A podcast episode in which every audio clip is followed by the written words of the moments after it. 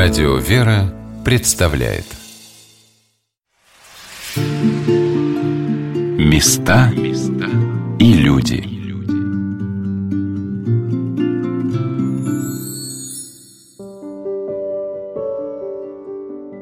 Раннее утро. Невский проспект сияет блеском и чистотой в лучах восходящего солнца. Просыпается северная столица – Мужеством и великодушием осеняют тебя скульптуры русских полководцев у колоннады Казанского собора, фельдмаршала Михаила Богдановича Барклая де Толли и фельдмаршала Михаила Илларионовича Кутузова. Я спешу на службу в собор, на раннюю божественную литургию. Не раз бываю в этом храме, вновь поражаюсь его величием и совершенством. Здравствуйте, дорогие друзья! С вами Анна Шалыгина – Сегодня мы проведем час нашей жизни под покровом Царицы Небесной в Казанском кафедральном соборе Санкт-Петербурга, одном из самых прекрасных храмов на русской земле. Когда человек воспринимает себя частью своей истории, частью своего государства. Александр Сергеевич Пушкин приходил в Казанский собор, гробницы победителя Наполеона, князя Кутузова-Смоленского, и прикладывался к иконе, которая почитается верующими на любом конце нашей планеты – Оказывается, казанский образ Пресвятой Богородицы – один из самых распространенных в мире. Об этом я узнала из встречи с замечательным экскурсоводом Казанского собора, который по праву можно назвать сердцем и душой Санкт-Петербурга. Именно поэтому многие-многие туристы и паломники устремляются с раннего утра до позднего вечера сюда, на Казанскую площадь, чтобы почувствовать себя частью огромного целого – Ирина Николаевна Кудинова долгие годы вдохновенно трудится на поприще просветительском, в паломнической службе собора и Санкт-Петербургской метрополии. И благодаря ее рассказу я раскрыла для себя этот удивительный мир, который вот уже более двух веков соединяет под сводами Казанского собора все самые значительные и героические страницы нашей истории в один многотомный труд – Известно, что императрица Екатерина Великая подарила в соборную хранительницу на престольное Евангелие, украшенное золотым окладом весом более двух пудов, а это 33 килограмма. Такой по величине и значению мне представляется и книга по истории этого дивного храма. Казанская икона Божьей Матери – одна из самых почитаемых икон на Руси. В 2500 храмах и монастырях День Казанской иконы Божьей Матери – престольный праздник. Причем эти храмы, монастыри находятся не только на территории нашей страны и всей Российской империи, но и далеко за рубежом. Есть храмы и в Святой Земле, есть на Святой горе Афон, в Сирии, Америке и в других странах. До революции больше всего монастырей было посвящено в честь Казанской иконы Божьей Матери. Если брать монастыри богородичные, 26 монастырей во имя Казанской иконы Божьей Матери. Ну вот на втором месте это были монастыри во имя знамя иконы Божьей Матери. Их было 14, тоже с большим отрывом. Ну и других монастырей, которые были посвящены иконам Божьей Матери, было еще меньше. Владимирской, Тихвинской и так далее. Почему же Казанская икона Божьей Матери притягивает к себе такое число почитателей? Редкий православный дом или храм не содержит в себе этого образа. Рассматривая страницы нашей истории, приходишь к удивительному выводу. Пресвятая Богородица через свой чудотворный образ хранит нашу землю и защищает ее в самые переломные моменты истории нашего Отечества. Казанская икона была явлена в городе Казани в царствовании государя Иоанна Грозного в 1579 году. Незадолго до этого события, когда икона была обретена на пепелище горевшего Казанского Кремля, Казань была присоединена к русскому государству. Главная русская река, Волга, по всем своим берегам осветилась светом Христовой веры. Ее лучи вскоре с походом Ермака в Сибирь стали проникать все дальше, расширяя границы православного государства. А пару десятилетий спустя на эту развивающуюся гигантскими шагами православную державу обрушилась смута. И не потому, что люди были не крепки в вере.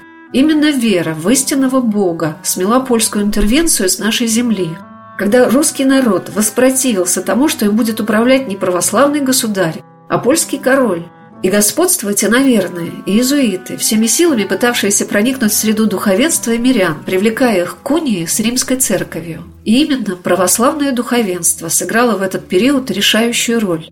Мы помним и подвиг священномученика патриарха Московского и всея Руси Гермогена и других архиереев и монашествующих, призывающих народ опомниться, покаяться в измене, и вооружиться на освобождение Москвы и России. И именно тогда Казанская икона Божией Матери стала во главе русского воинства и защитила нашу независимость.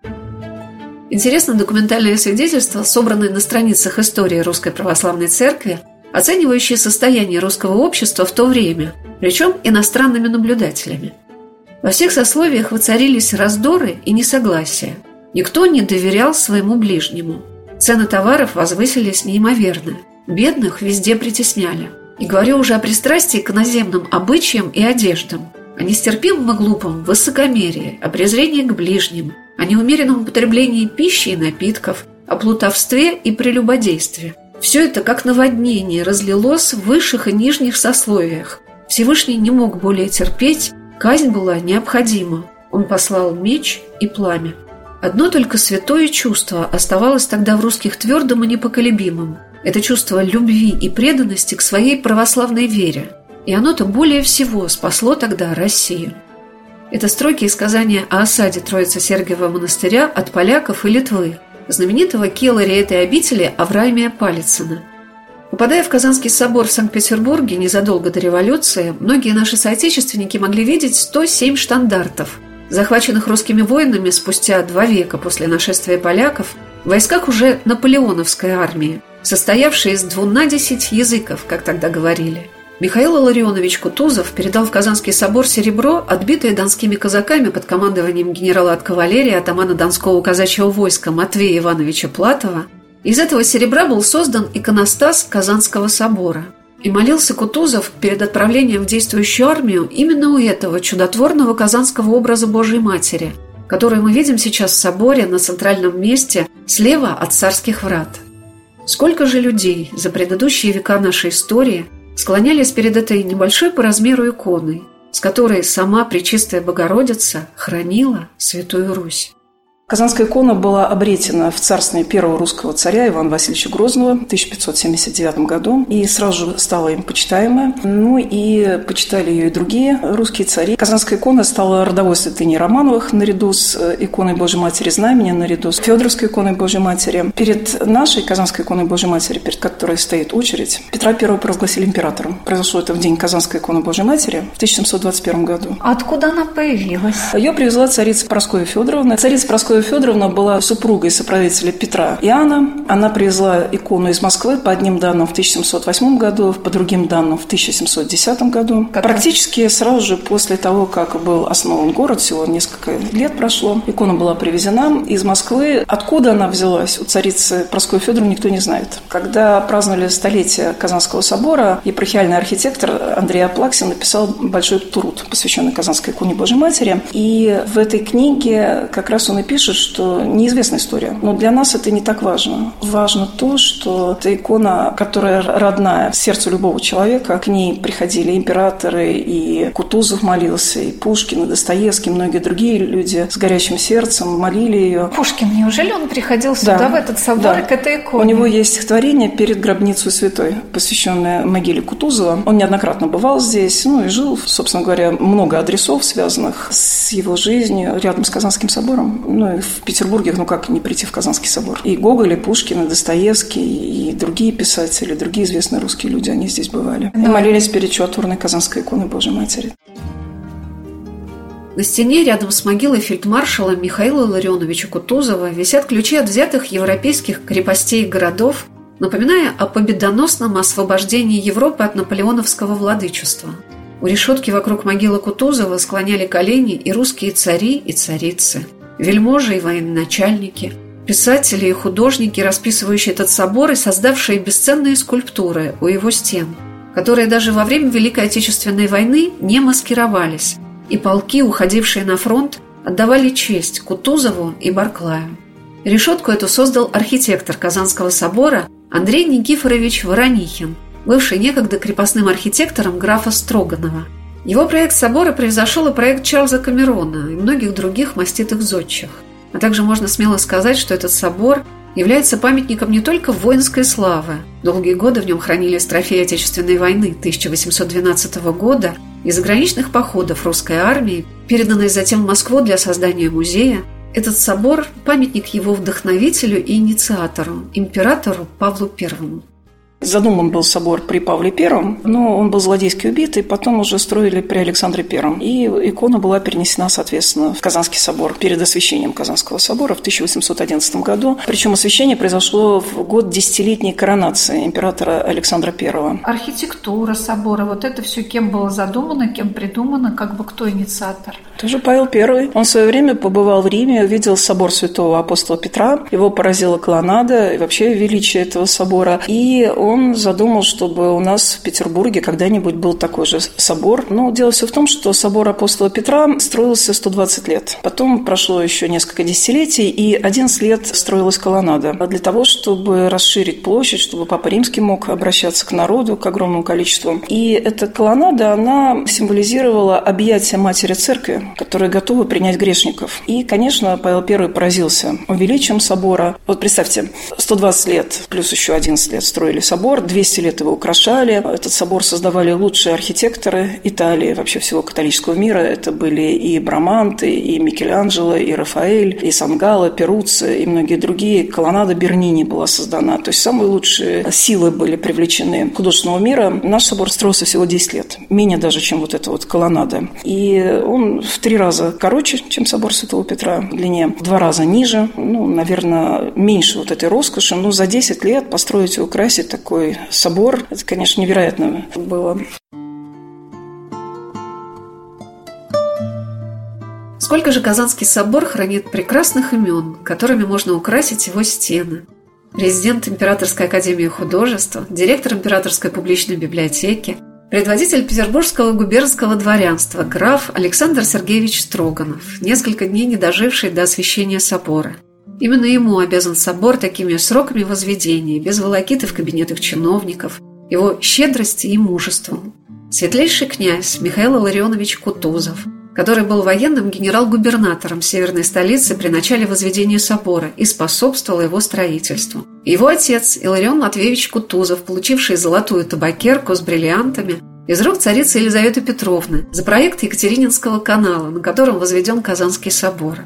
И многие известные всему миру скульпторы и художники, расписывающие собор и создавшие в нем бесценные скульптурные изображения, из которых сохранились лишь немногие – из сотни тысяч простых мастеровых, каменщиков, плотников, которые обтесывали, поднимали 14-метровые каменные колонны весом в 26 тонн, а их только в колоннаде перед собором 94. Поистине народный получился этот главный храм северной столицы. А чем является собор для современных жителей Петербурга – я узнавала из многих встреч. Когда я в нем побывала, на праздник первоверховных апостолов Петра и Павла, я увидела, наверное, тысячи людей, которые шли и шли в собор. И рассмотреть его, и помолиться на службе в этот день, и приложиться к главной святыне собора – Казанской иконе Божьей Матери. Я здесь живу, просто пришла сегодня в этот собор. Вы живете в Петербурге. Вот что для вас Казанский собор? Очень красивый собор, мне очень нравится. Но я здесь далеко живу, поэтому я сюда хожу иногда. Просто мне очень приятно здесь бывать, потому что в центре города и как-то очень торжественно. До праздники я стараюсь прийти, потому что чувствуется праздник очень именно в этом соборе. И дышится хорошо. Вот как вы считаете, что сохраняет Петербург при внешней такой удивительной архитектуре? Вот петербургской, вот что такое ценное в людях может быть? Ну и в людях, и вообще тут и церквей очень много. Ну, по-моему, лучшего города нет в стране, чем наш город. А чего он такой особенный? Ну как же, самый красивый. Он, по-моему, даже в мире самый красивый. Я не знаю, Париж, говорят, тоже, но я там не была. Мне здесь очень нравится. И вообще, по-моему, все восторгаются этим городом. По-моему, никто еще не сказал, что он не такой, как обычно. Самый лучший, по-моему, в мире. И собор хороший. Еще Исаакиевский у нас очень красивый собор. Я там тоже бываю. Петербург – это Петербург. Равных ему не бывает. По словам Людмилы, Петербург – это Петербург. Трудно не согласиться с этим утверждением. А что сказала о своем любимом храме Маргарита Васильевна Бабенко. Это как дом родной как дом родной. Хожу каждое воскресенье. Конечно, по праздникам, если вот сегодня Край Павла. Вы знаете, я не могу уйти, чтобы не подойти к этой иконе. Хотя уже на пределе, что называется, сил нет. Конечно, и очень молюсь. Ну, как вы считаете, вот Петербург – это такой город верующих людей? Ну, сами, я имею в виду петербуржцы. Особенно вот последние, буквально вот, я не знаю, лет пять. А до этого вот как-то так все было очень напряженно. И детей было мало. А сейчас просто заметно. Вот и в обычный день очень много народу. Особенно выходные, вот я как на Пасху. Очень заметно все прибавилось. И молодежи стало больше, и детей много. Ну, чувствуется, понимаете, что жизнь совсем пришла к своему, так скажем, порядку. Россия поумнела. Поумнела в этом плане. Пришла к Богу, потому что, ну, я лет 20, наверное, хожу сюда, наверное, с 2004 -го. И заметно, конечно, очень большая разница, как было и как стало.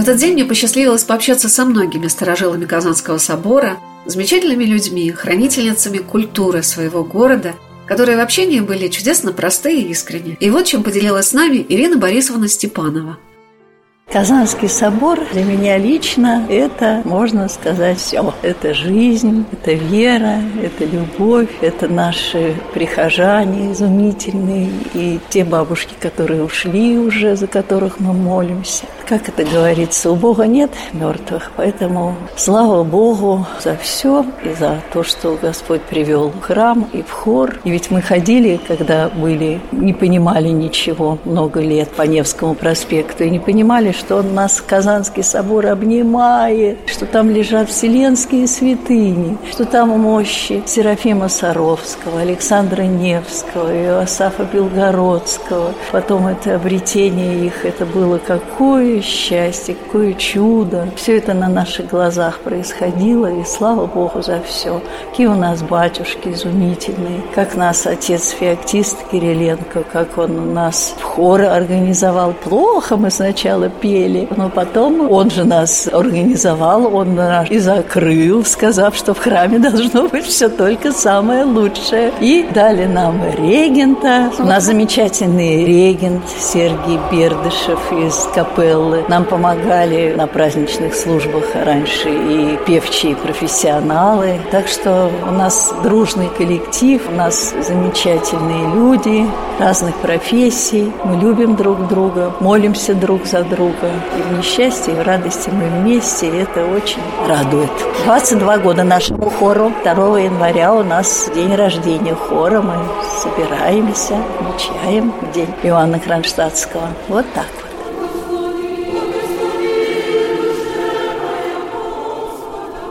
Я пришла в Казанский собор на раннюю божественную литургию. По праздничным и воскресным дням на ранних службах здесь поет любительский хор собора, хор прихожан – он производит впечатление очень спетого коллектива и в своем исполнении, и в своем единодушном молитвенном устремлении. Приятно было видеть одухотворенные лица певчих и стоять и молиться рядом с ними, и невольно хотелось им подпевать. Это тоже одна из замечательных харизм собора. Здесь каждый, даже новичок, чувствует себя как дома. Об этой загадке, как при таком величии сохраняется в храме такая теплота, сказал клирик собора Иерей Игорь Марчук. Самое первое – это Божья благодать. Собор своей величиной меня вдохновляет лично. Но это, наверное, больше эмоций, потому что на самом деле чувствуется вот то присутствие Богоматери и та милость Божия, которую каждый человек, вот знаете, один ее чувствует на Святой Земле, другой ее чувствует в Дивеево, третий будет чувствовать ее у мощей преподобного Сергея Радонежского, Четвертый ее почувствует, допустим, в храме Покрова на Нерли. Кто-то, знаете, кому-то нужно ехать на Камчатку, прийти в Часовенку, и там он почувствует Божью благодать. Но я лично для себя вот это все почувствовал именно здесь, в Казанском кафедральном соборе. Сегодня на «Волнах Радио Вера» мы рассказываем о Казанском кафедральном соборе в Санкт-Петербурге. На месте собора, чуть ближе к Невскому проспекту, располагалась церковь Рождества Богородицы – в XVIII веке в ней проходили самые важные государственные события. Здесь венчался император Павел I со своей первой супругой, гессенской принцессой Натальей Федоровной. Была провозглашена императрица Екатерина II. Праздновались все победы русского оружия. В память этой церкви, пришедшей к началу XIX века в ветхость, в Казанском соборе был сооружен южный предел в честь Рождества Богородицы, а северный предел посвящен святым преподобным Антонию Феодосию Киево-Печерским чудотворцам. Архитектура собора представляет собой огромную базилику, украшенную с внешней и внутренней стороны прекрасными колоннами. Казанский собор часто называют музеем русского камня. По замыслу графа Строганова в соборе использовали только отечественные материалы. Его можно назвать в этом смысле одним из самых русских соборов. Архитектор Воронихин старался выдержать его в стиле классицизма, но в оформлении Казанского собора много деталей, отражающих входящий в то время в силу стиль ампир – Храм был выполнен из пудостского камня, который добывали неподалеку от любимой императором Павлом I Гатчины. Об этом рассказала Ирина Николаевна Кудинова. Казанский собор, ну, это типичный тип базилики. Этот тип архитектурный существовал еще до христианскую эпоху, потом уже и в раннехристианскую эпоху, и позже в романскую архитектуру входит, и в готическую, и барокко, и классицизм. Ну и на Западе вот этот базиликальный тип, который еще существовал при святом равнопостном императоре Константине, он строит очень много базилик. Потом появляется такой трансепт, то есть поперечная перекладина, и образуется крест. Есть, конечно, параллели и в архитектуре собора собора апостола Петра в Риме и Казанского собора, и также есть камень, из которого создан Казанский собор, очень похож на травертин. Собор апостола Петра в Риме, он создан из травертина. Это камень, из которого создали многие термы, триумфальные арки, Колизей, где замучили многих христиан. Из него создали собор апостола Петра и наш Пудожский камень, из которого создан Казанский собор, и по структуре, по цвету очень похож. Его добывали в селении Пудость под Гатчиной, 8 километров от Гатчины высеченное. Камень очень мягкий. Когда его вынимают из-под земли, он мягкий, его можно резать обычным ножом. Потом он затвердевал на воздухе и становился таким же прочным, как обожженный кирпич, но сохранял свою пористую структуру. И очень богатый декор. Если посмотреть снаружи, огромное количество рельефов больших и малых, орнаментов, потом капители колонн тоже выполнены из этого камня. Из гранита внутри у нас в соборе гранитные колонны, этого невозможно сделать. Поэтому там капители бронзовые, а снаружи они выполнены из этого же пудовского камня. Мне запомнился рассказ Ирины Николаевны о том, какими разнообразными породами камня был украшен Казанский собор и какими трудами осуществлялось в нем возведение величественных колонн. Колонны выполнены из гранита, который был добыт под Выборгом Монропо. Монолитные колонны, каждая из них весит 1600 пудов, то есть 26 тонн примерно. Вырубали их на месте, грубо обрабатывали, на баржах доставляли в Петербург. И здесь уже шла тщательная обработка на Конюшенной площади. Ну, от двух до пяти лет каждую колонну обрабатывали. И потом доставляли в Казанский собор и устанавливали. Внутри собора 56 колонн Каринского ордера. Капители выполнены из бронзы, ну и базы покрыты листовой листовой бронзой. А пол собора создан из различных пород ланецкого финляндского мрамора. Черный – это аспидный сланец или шунгит. Также здесь есть русский альский мрамор, который Екатерина II назвала мрамором белых ночей. Из него Исаакиевский собор создан. Он был использован и в Зимнем дворце, и в Михайловском замке, и в Казанском соборе. Сейчас тоже очень много ездят туристов в Рускеалу, видят этот карьер, где добывался этот камень. Дальше здесь используется тивдийский мрамор белогорский. Это уже Прионежье. Если русскиальский – это Приладожье, то тевдийский – это Прионежье. Существует около 30 разных оттенков вот этого тевдийского мрамора. Вот нежно-розовый, фиолетовый, тоже он широко использовался в нашем городе. И, конечно же, это шокшинский кварцит или шокшинский порфир. Это камень, из которого изготовлена была гробница Наполеона. Франция обратилась к Николаю Первому, чтобы он предоставил этот камень. Он сказал, что для Наполеона русского камня не жалко. Наполеон лежит в шести гробах. То есть там цинковый гроб, гробы из ценных пород дерева, и сверху шокшинский кварцит, ярко-ярко вишневый, такой малиновый, очень сильно отполированный. И таким образом Наполеона заточили в русский камень. Все уже не выйдет оттуда. Также из этого камня была создана могила неизвестного солдата у Кремлевской стены, плиты городов-героев. Он использовался в постаменте памятника Николая I на Исаакиевской площади. Это единственный в мире памятник, где конь на двух опорах. В Исаакиевском соборе он использовался, в Зимнем дворце, в Михайловском Царском замке. Его называли вельможный камень, очень ценный. И вот у нас из этого камня сделаны ступени царского места, кафедра проповедника, ступени Салии, ну и в орнаменте Казанского собора тоже. Это Воронихин придумал? Да, это Воронихин, и во многом Казанский собор был создан усилиями еще и великого русского камнетеса Самсона Суханова. Он создал и стрелку Васильевского острова, и растральные колонны, и Синий мост он создавал, и в Исаакиевском соборе трудился, э, и создавал царь ванны. До сих пор не могут понять люди, как вот мог человек такой создать в XIX веке без современных технологий. Интерьер Казанского собора украшали самые талантливые живописцы и зодчие своего времени. Все силы Императорской академии художеств трудились над росписями и скульптурными фигурами, украшающими собор снаружи и внутри. Мне запомнился барельеф, расположенный над распятием Спасителя, там, где находится канон для поминовения усопших. Это изображение шествия Спасителя на Голгофу. С внешней стороны собора расположено 14 скульптурных композиций, выполненных из камня, которым облицовывали собор. Скульпторы Рашет, Мартас и Прокофьев создали величественную композицию «Входа Господня в Иерусалим». Сцены из Ветхого Завета, квадратные панно на стенах, изображающие деяния Пресвятой Богородицы.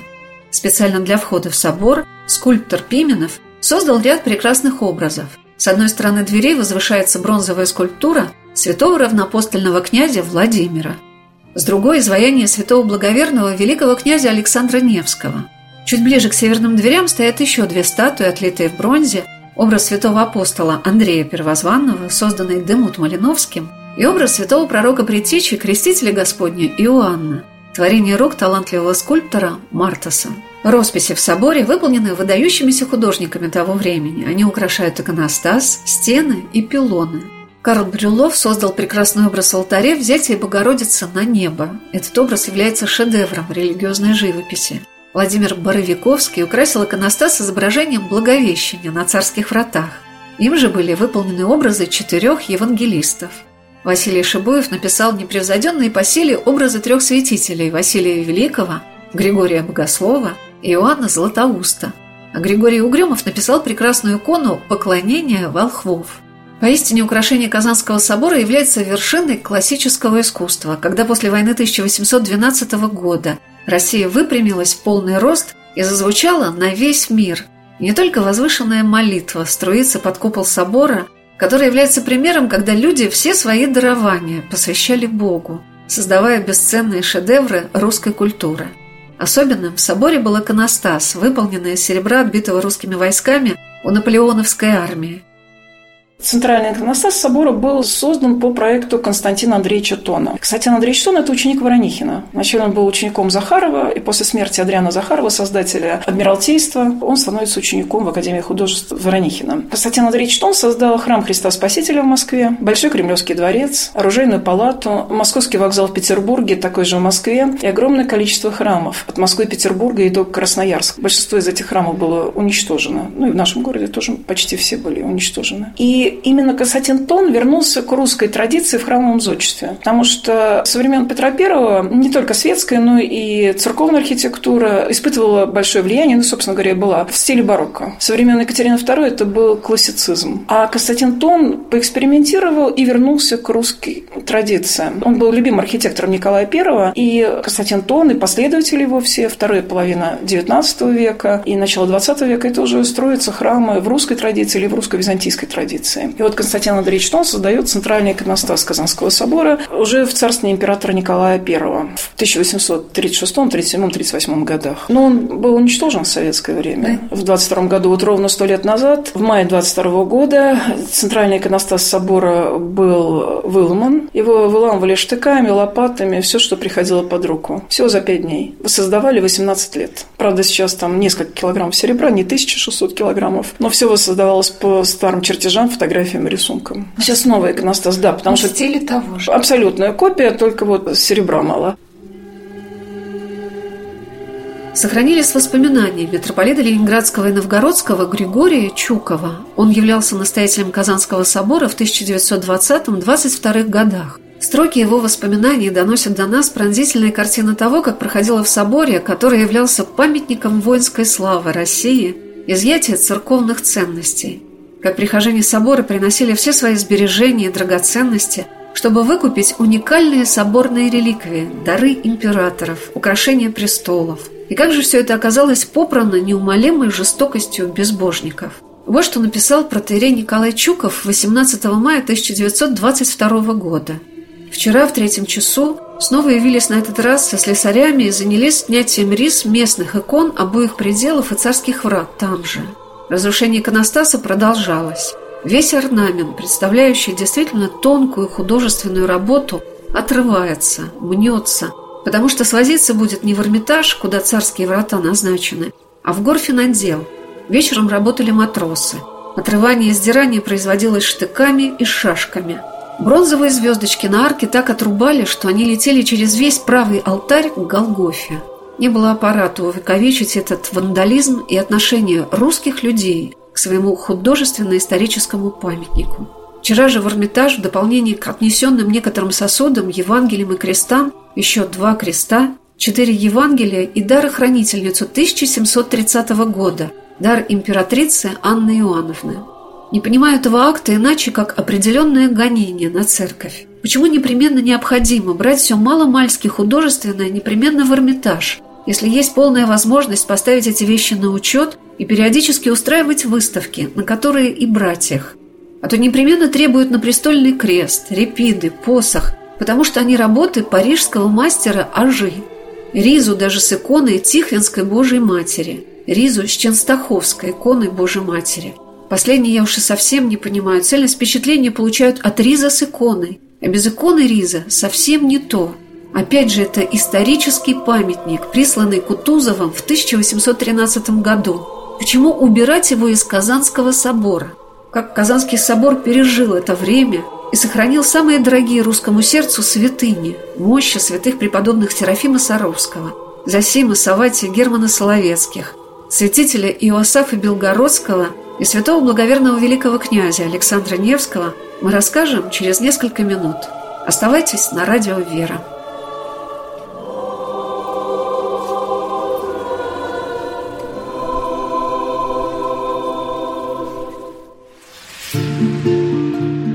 Места и люди –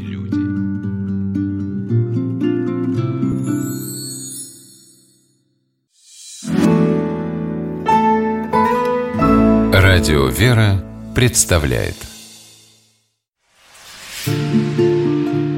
Места и люди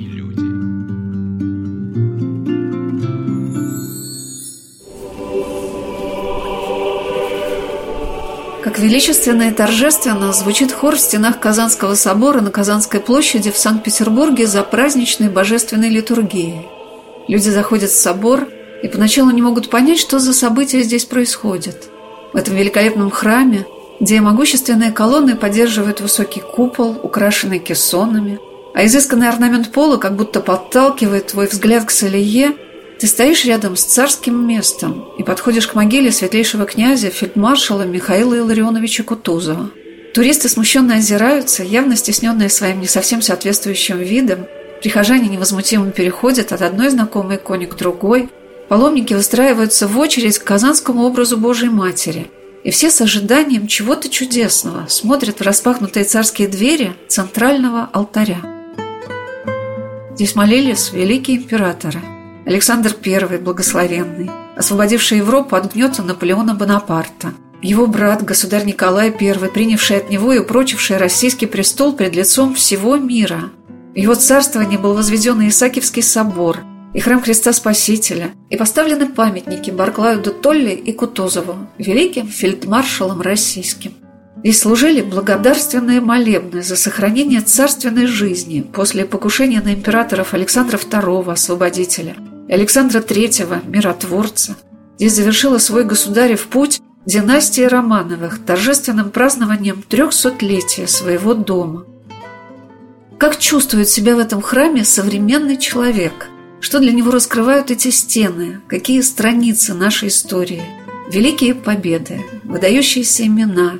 Мне кажется, здесь каждый русский человек гордится своим отечеством. А многие люди, проходя сотни раз мимо Казанского собора, и не знали, что в нем находятся мощи святого благоверного князя Александра Невского, святого преподобного Серафима Саровского, святителя Иосафа Белгородского. Но эти святые были там и возносили свои молитвы за Россию. И вот в 1990 году Казанский собор вновь зазвучал. В храме, где на протяжении 60 лет устраивали выставки, посвященные разным религиям, музее истории религии и атеизма, вновь чей-то негромкий голос вознес свою молитву к Богу, совершил первую божественную литургию после стольких лет молчания собора. Какое же это было событие? Как будто все 136 величественных колонн с внешней стороны собора вытянулись вновь в струнку, потому что в храм вернулась молитва к Спасителю. Что может сильнее соединять нас с небом? Именно об этом мне говорили прихожане Казанского собора, когда я в перерывах между службами спрашивала их об особой петербургской жизни в церкви. Наверное, трудно такую махину, что ли, такой масштаб наполнить еще чем-то живым, теплым. Вот как вы считаете, что наполняет как бы Петербург жизнью такой? Ну, только люди, то еще может быть наполнит, как не люди. Особенно верующие. Верующих людей, по-моему, сейчас много стало. И благодаря людям и живут церкви. И церковь благодаря людям, и люди благодаря церкви. Без церкви вообще существовать же невозможно. Мир бы давно разрушился, если бы не церкви и неверующие люди. Вы согласны с этим? Да, согласна. Мне запомнили слова настоятеля Казанского собора, протерея Павла Красноцветова, который руководил церковной жизнью в соборе с 1996 по 2019 год, до своей кончины. Прихожане вспоминают его с огромным уважением и любовью. Он говорил, храм для меня, естественно, нечто гораздо большее, чем произведение архитектуры. Каждый человек должен с малых лет строить в своей душе храм на основе христианской морали и нравственности. Чем прочнее и выше он будет, тем чище и благотворнее будет наша жизнь, данная нам Господом Богом. Отец Павел восстанавливал не только внешний декор и интерьер Казанского собора, он настраивал этот тонкий церковный организм на правильное звучание – и многие прихожане ему очень за это благодарны. Мне посчастливилось познакомиться с участницами любительского хора, которые поют в соборе на ранней божественной литургии, и вот какими воспоминаниями об отце Павле Красноцветове поделилась с нами Надежда Николаева. Вы знаете, очень удивительный человек. Он, во-первых, поднял Казанский собор из духовных руин. И он был одновременно строг и любящий такой вот Ава, отец. Он очень любил Бога и трепетно всегда заботился о Казанском соборе. И он сочетал вот эту, знаете, величие храма божества и вещественную нищету. Так это было все гармонично и действительно вот для того, чтобы молиться с каким-то покоем, благоговением и чтобы тебя ничто не отвлекало, вот это была вот та обстановка. Он вот сумел вот эту обстановку в нашем Казанском соборе сберечь. И что самое ценное, что он, видимо, пережил вот те дни гонений лихолетий, и у него была такая действенная вера и действенное отношение к Богу. То есть у него Бог, Бог действительно и страх Божий был, вот он был воочию. Это было очень ценно, и мне очень нравилось все-таки, что он нас держал в каких-то, знаете, таких уздах, что мы не ослаблялись. Мы всегда были подтянуты, всегда там все вовремя было, всегда все было чинно, благородно. И он держал, вот несмотря на возраст, он храм держал вот до последних его дней. И с его, как говорится, помощью он приобрел вот это величие, которое вот сегодня есть. Так что ему очень большая благодарность. Я попросила Надежду рассказать о том, как она стала прихожанкой Казанского собора и чем он для нее является. Для меня Казанский собор – это дом. Я к нему пришла единожды благодаря Богу. Зашла, и мне было настолько хорошо, что я почувствовала себя как дома и защищенная отцом но это был Отец Небесный. И мне даже хотелось остаться в нем. И я, помню, ходила и спросила, как бы мне остаться здесь на ночь. Вот такое у меня была встреча с Казанским собором. А до того я просто захаживала, как ну, музей. Видимо, в какой-то момент что-то в сердце у меня открылось, что вот такое у меня произошло теплая встреча с Казанским собором. И очень я его люблю, он для меня живой. Когда вот все хорошо, то мы радуемся, мы живем в нем. У нас много в Казанском соборе происходит событий, и хор любительский наш, мы вот поем. После хора у нас чаепитие бывает, и в Казанском соборе есть очень много и для взрослых, и для детей. Курсов катехизации нас посвящает наш Казанский собор, он милует нас, он нас не ругает, это все с любовью. И очень было,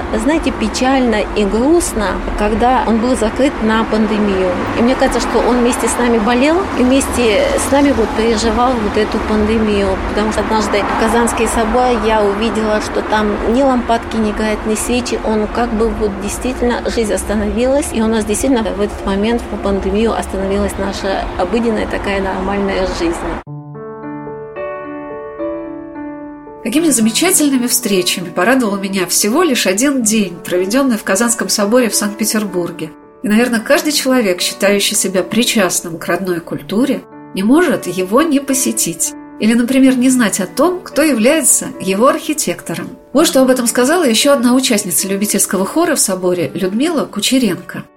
Знаете, удивительный факт. Училась в институте еще 40 лет назад, в советское время. Сдаю экзамен, экономический факультет. Достается билет, я отвечаю на него. И тут преподаватель меня спрашивает, а кто построил экономический факультет? А кто построил Казанский собор? Удивление с моей стороны в Ранихе. Ну, успешно сдала экзамен. То есть для человека было важно, что вот человек, имеющий высшее образование, инженер, в перспективе и интеллигентный вообще человек, он должен знать и историю своего города. Сегодня действительно у нас большой праздник для нашего города. Это день день святого покровителя нашего, апостола Петра. Господь вел, крестилась я достаточно поздно, 25 лет. Вот когда мне на экзамене спросили, кем был построен, 40 лет, я тогда еще не крещенный. Удивительный вопрос, тогда преподаватель, да, светский вуз, советское время. Тут такой вопрос именно о Казанском соборе. Думаю, что Божий промысел, Матерь Божия, она уже тогда все равно покрывала, она со мной покрывает нас с рождения.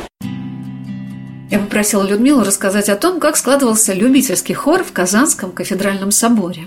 Традиция хора прихожан, она такая достаточно долгая, то, что я читала о Казанском соборе. Представьте себе, до революции он там больше ста человек хор прихожан, вы представляете? И на самом деле это чудо, потому что когда ты приходишь и участвуешь в богослужении, да, то есть поешь, прославляешь Бога, это, конечно, это милость Божия. Я хочу сказать, что вот многие попадают, я про себя конкретно скажу. Я здесь 16 лет, прихожанка этого храма, и практически сразу пригласили хор прихожан. Я сказала, что я петь-то, в общем-то, не очень хорошо умею, умею. Действительно, не у всех есть музыкальное образование, но вот это Божья помощь, мы каждый труды совместные, да, ты ощущаешь, что благодать идет, и потихонечку, потихонечку, и я очень хор наш любила до того, когда была еще участницей этого хора, просто стояла, любила слушать. Молитвенность вот это, она чувствуется. Может быть, немножко проигрываем в каких-то профессиональных таких моментах, но у нас профессиональный регент нам помогает, он капель поет. У него два высших, кстати, образования, педагогическое, наверное, это ему помогает, и музыка музыкальное. Человек слух абсолютный.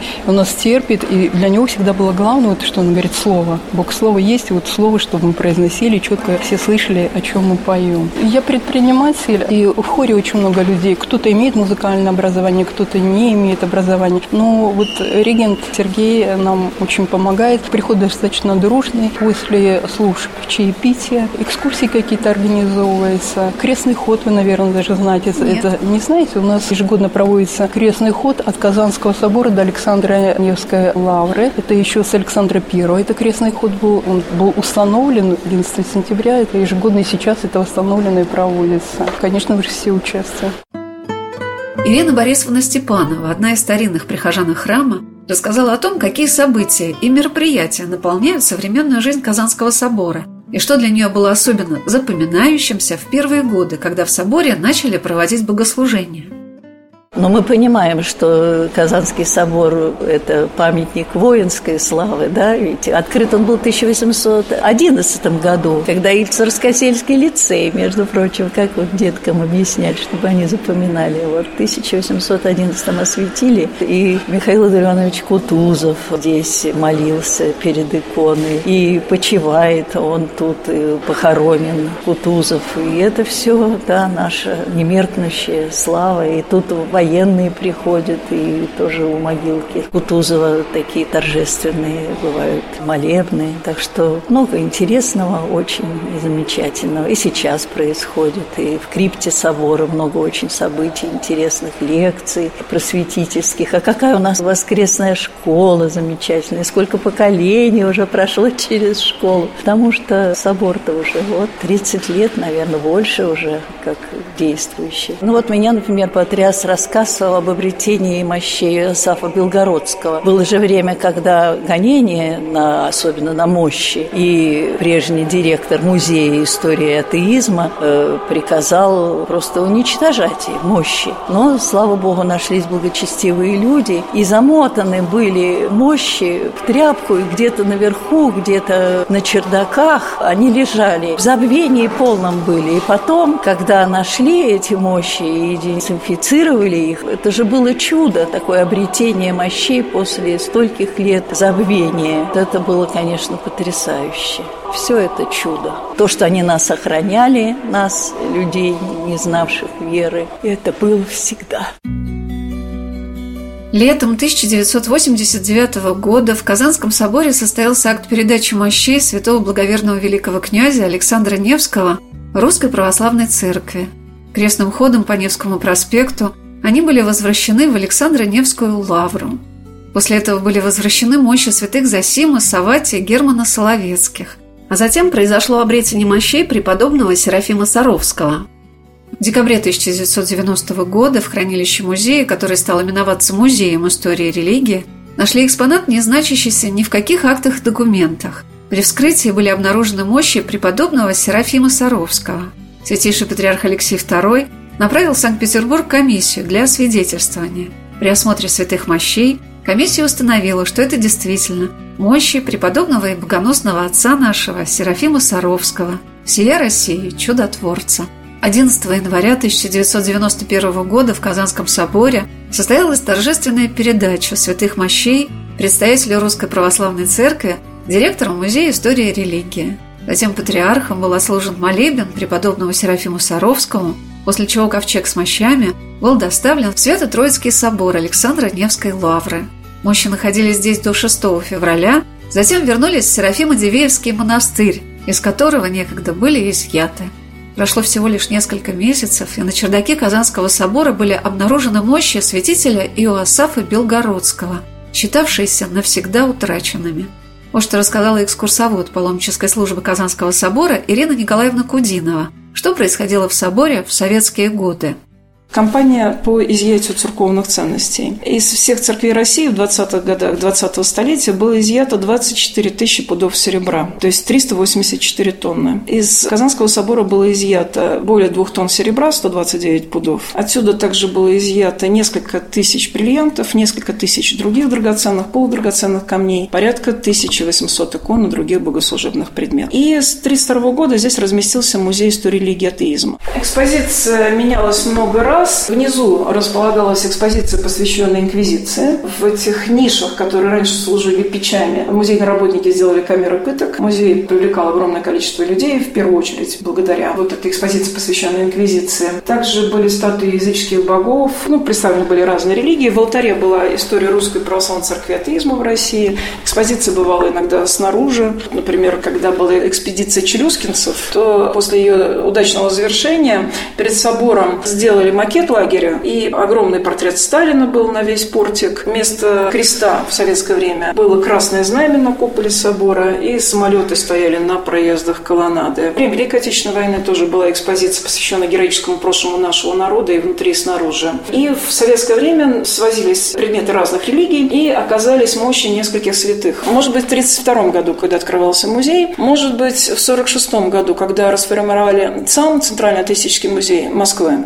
Может быть, тогда привезли. Никто не знает, это все загадка до сих пор. Ну и здесь оказались мощи святого благоверного князя Александра Невского, святителя Иосафа Белгородского, преподобных Засима Саватия Соловецких и преподобного Серафима Саровского. Ну вот мощи Иосафа Белгородского еще до того, как они оказались здесь, выставили в музее наркомпроса. И рядом с мощами были набальзамированный труп мошенника, карточного шулера и крыса. И экскурсоводы говорили, вот посмотрите, одинаковая сохранность, но потом вот решили все-таки свернуть экспозицию позицию, потому что эффект был обратный. И мощи Асафа Белгородского теряются. А потом они уже были найдены вскоре после того, как были обретены мощи Серафима Саровского. Я попросила Ирину Николаевну рассказать, как были обретены в Казанском соборе нетленные мощи святых угодников Божьих.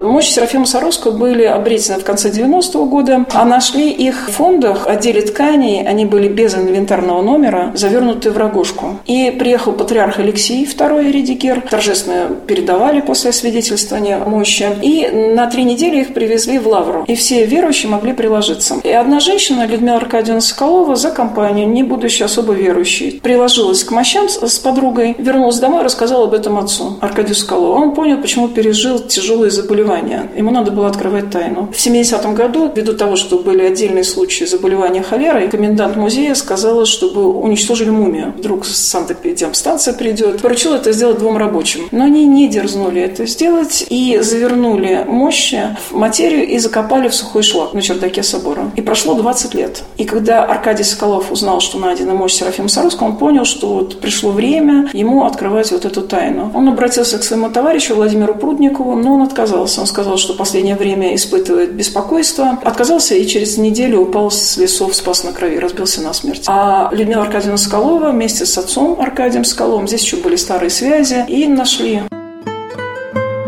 Особенными страницами являются для собора судьбы его настоятелей. В наши дни рядом с распятием Спасителя можно увидеть икону одного из последних настоятелей собора перед его закрытием в советские годы. Это священномученик, философ Арнацкий.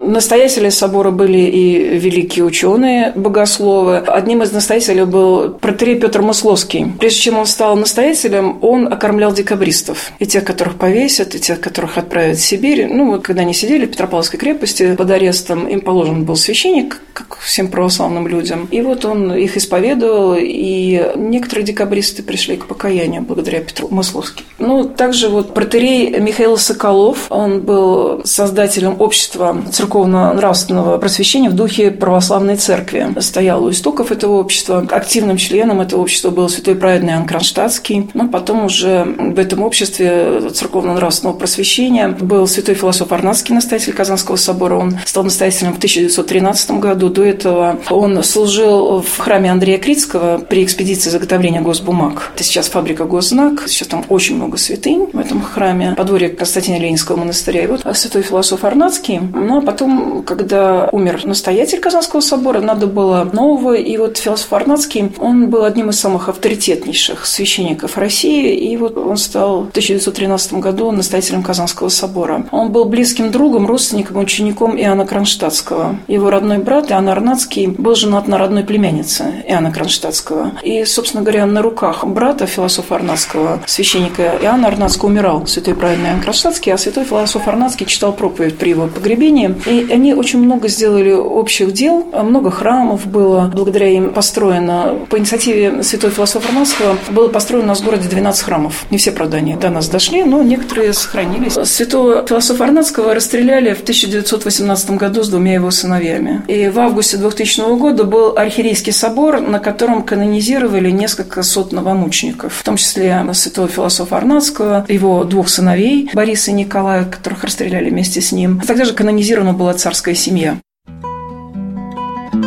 Как много можно почерпнуть из экскурсии по Казанскому собору.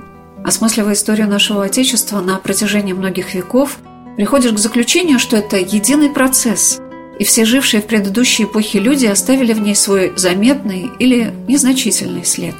Но что важно, все они были объединены под одним покровом Пресвятой Богородицы, Пречистой Девы Марии – все, с кем мне посчастливилось в этот день пообщаться в соборе, отмечали большое значение того, что здесь пребывает одна из самых главных святынь Русской Православной Церкви – Казанская икона Божией Матери – Ой, это такое событие, когда она вернулась, Казанская. Между прочим, вот эта большая икона, она тоже чудотворная. А когда вернулась из князь Владимирского собора Казанская подлинная наша икона на свое, как говорится, место родное, это большое событие и радость, конечно. И поток к ней не уменьшается, чудеса совершаются, и просят люди, и молятся, и утешение находят, и слава Богу за все.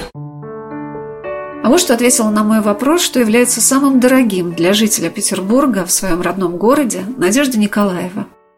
Петербург – это такое для каждого человека дорогое место в России, связанное с там, императорским двором. А что для вас самое теплое такое, ну, дорогое, что ли, в Петербурге? Чем хочется поделиться? Вы знаете, самое дорогое – это наша казанская икона Пресвятой Богородицы, потому что, приезжая сюда, я понимаю, что люди хотят попасть в Исаакиевский собор, величественный, и Казанский собор. И благодаря тоже интернету можно почитать, какие святыни у нас в Казанском соборе. Опять же, вернусь к нему. Очереди к иконе – это, вы знаете, с утра до вечера.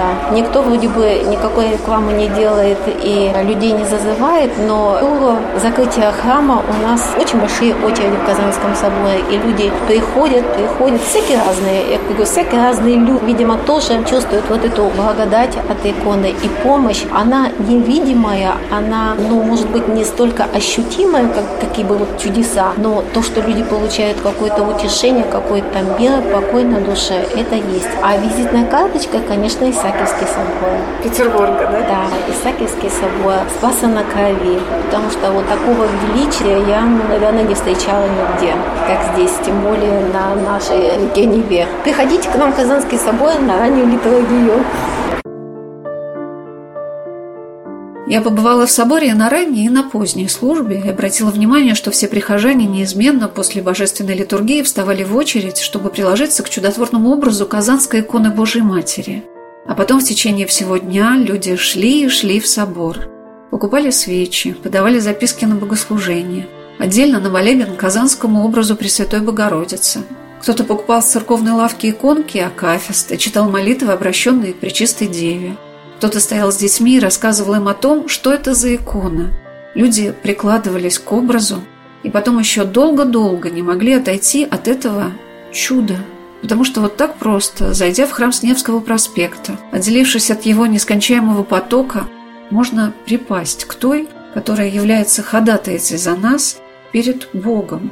И вспоминалось, что Александр Сергеевич Пушкин и Федор Михайлович Достоевский, рыдавшие этой иконы, когда началась русско-турецкая война, и наши маститые художники, академики, полководцы и весь простой люд спешили к Казанской иконе вымолить у нее милости Божией и покрова своей душе, своей семье, своей стране. Как это близко и понятно нам всем сейчас. Ведь какие бы эпохи не сменяли друг друга, если человек чувствует себя рядом с Господом, и Спаситель всегда будет рядом. Какими бы высокими словами это ни называлось, Наша душа чувствует это прикосновение к своему сердцу. Где бы мы ни были, и в прекрасном Петербурге, и в могучей Москве, и на Волге, и на Ладоге, и на Черном море. Везде этот свет Христов объединяет нас в большой светлый храм, где есть место каждому человеку.